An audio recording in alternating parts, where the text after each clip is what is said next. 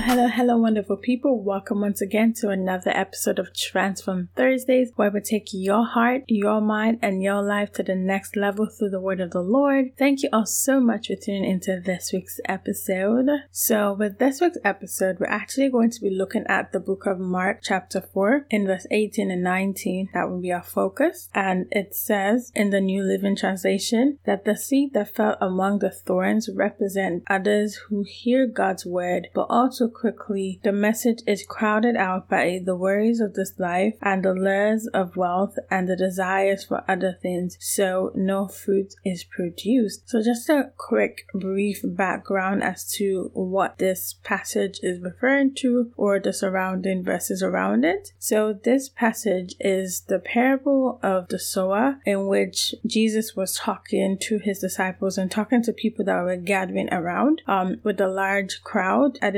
gathered, and Jesus had initially told this parable, amongst other sorts of grounds, that the seeds, aka the word of the Lord, had fallen upon. And then later on in this chapter, we see from verse 13 when Jesus' disciples ask him, What is the translation? What is the definition? What is the meaning of these parables? And Jesus is telling them what it means. And so my focus today is going to be on verse 18 and 19. And so when we see this um, in these two verses, there are just a couple of things that I wanted to point out. The first thing is with the fact that it said the seed that fell amongst the thorns. When it says the seed, to me, it kind of shows that the word of the Lord, which it says the seed here represents the word of the Lord. To me, it feels like there is always the seed of the word of the Lord that is planted in our lives. This portion of the verses reminds me that there is always an implantation of God's word. It's just a matter of are you listening? Are you hearing? Are you recognizing what is being put out? Because earlier on with the parable, it shows the different sort of hearts some that fell on stony ground, some that fell on good soil, some that fell on hard soil. So it's just a matter of what is the heart posture? What is our heart like? And with this portion of verse 18 19, telling about the fact that the seed fell upon the thorns, I think that's just something that we need to kind of recognize in terms of the fact that the word of the Lord is always speaking. Um, God is always speaking. It's just how is our heart? And that leads into the second portion of the surroundings of the ground. In this portion, it says that the surroundings of the ground has thorns in it. And when we see thorns, I don't garden much, but from what I've heard and from what I've seen online is the fact that the thorns kind of prevent the fruits from growing because it takes the supply, it chokes out what is necessary from the actual produce from actually growing and being what it should be. And so I think for us, it's just a matter of what is our heart and what is surrounding our heart, what is surrounding us, what is preventing the word of the Lord to not grow, as it says here in the verses, what is surrounding us. Because when it says that the seed that fell among the thorns represents those who hear God's word, which means that yes, you may be in a place that yes, you may be in the church, you may be connected to the people that are around, but there is something. Your surrounding is kind of questionable. There are people, there are things that are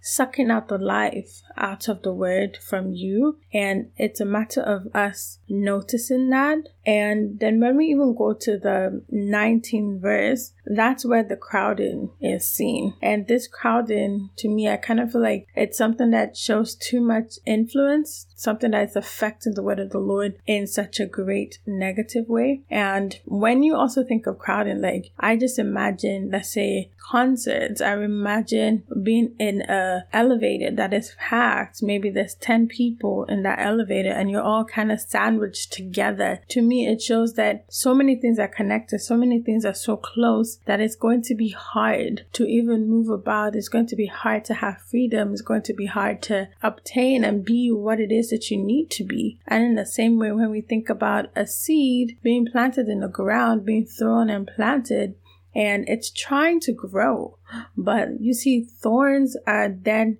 surrounding that seed and choking it and preventing it from actually being able to have the room and have the freedom to be that bushel or to be that rose petal that it needs to be. And in the same way here, we now see in verse 19 with some of the different ways that the word of the Lord or the message from God is being crowded, is being choked, it's being negatively influenced. The first way is by the worries of this life. And when I saw that, I was just like, wow, like this means that some of the things that we're actually doing, it may not necessarily be bad.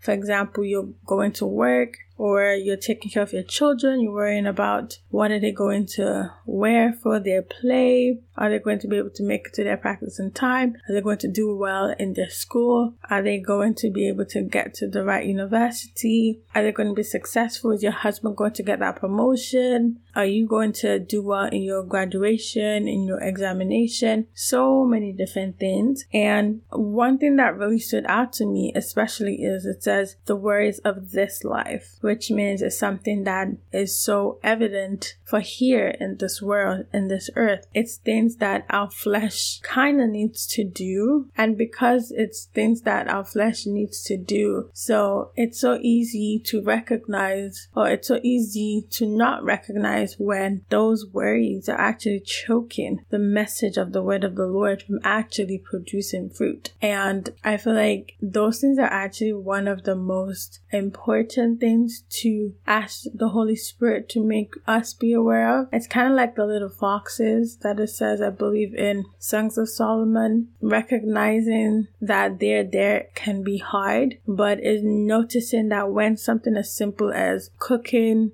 dinner every night for your family, so much that it extends into your personal time with God, or, you know, working on your business, so much so that you end up missing a prayer meeting that that you're supposed to have just because you have a sharp deadline. And this is not something that you, you do once in a while, but it's something that becomes a constant habit and it negatively impacts you hearing the message of the Lord or you being able to put that message into practice. So I feel like those are the things that actually we need to really pay attention to and be mindful of. And the second portion, even in that verse still, is the things that is the lure of wealth, which I kind of see as things that can be a trap. Um, because when you think of a lure, it's very deceptive, it's very conniving, it's things that just put something out there and kind of waits for someone to grab it, waits for someone to get it. And I'm sure nobody wants to be poor. Nobody wants to be going up and down, living from paycheck to paycheck. Nobody wants to not have enough resources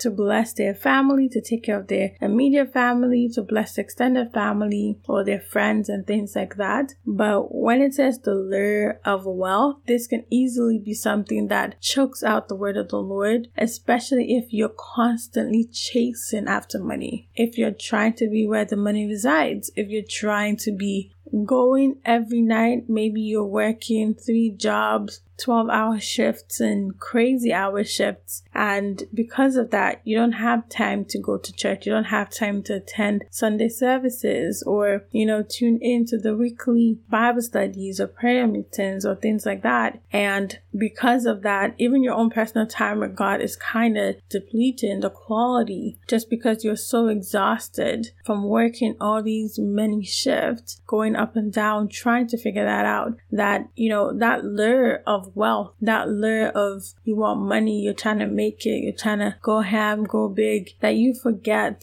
what actually is keeping you, you forget God. I think that's something that we also really need to be careful of, as the Bible said here. And even the third thing that says then the desire for other things, it kind of reminds me of the book of Proverbs where it says we should guard our hearts, for out of it flows the issues of life. And this reminder is showing me that our desires comes from our hearts. And if we are here being told to be careful because there are some seeds that fall on thorny grounds that the message is crowded and the message does not yield to fruit because there are desires of other things. So it just means that we need to have a direction and recognize where exactly is our heart looking at or our eyes. What is our eyes looking at? Because what our eyes are looking at is what's going to lead our heart's desires. And by God's grace, with that, we're not going to desire other things. And when it says in the book of Matthew 6 33, seek you first the kingdom of God and his righteousness, and everything else shall be added unto you. In that, it's saying that our desire first should be God, not other things, not money, not affirmation from people, not that position, not anything in this earthly realm, but only what is of God and only what comes from Him and His Holy Spirit and from His Son. And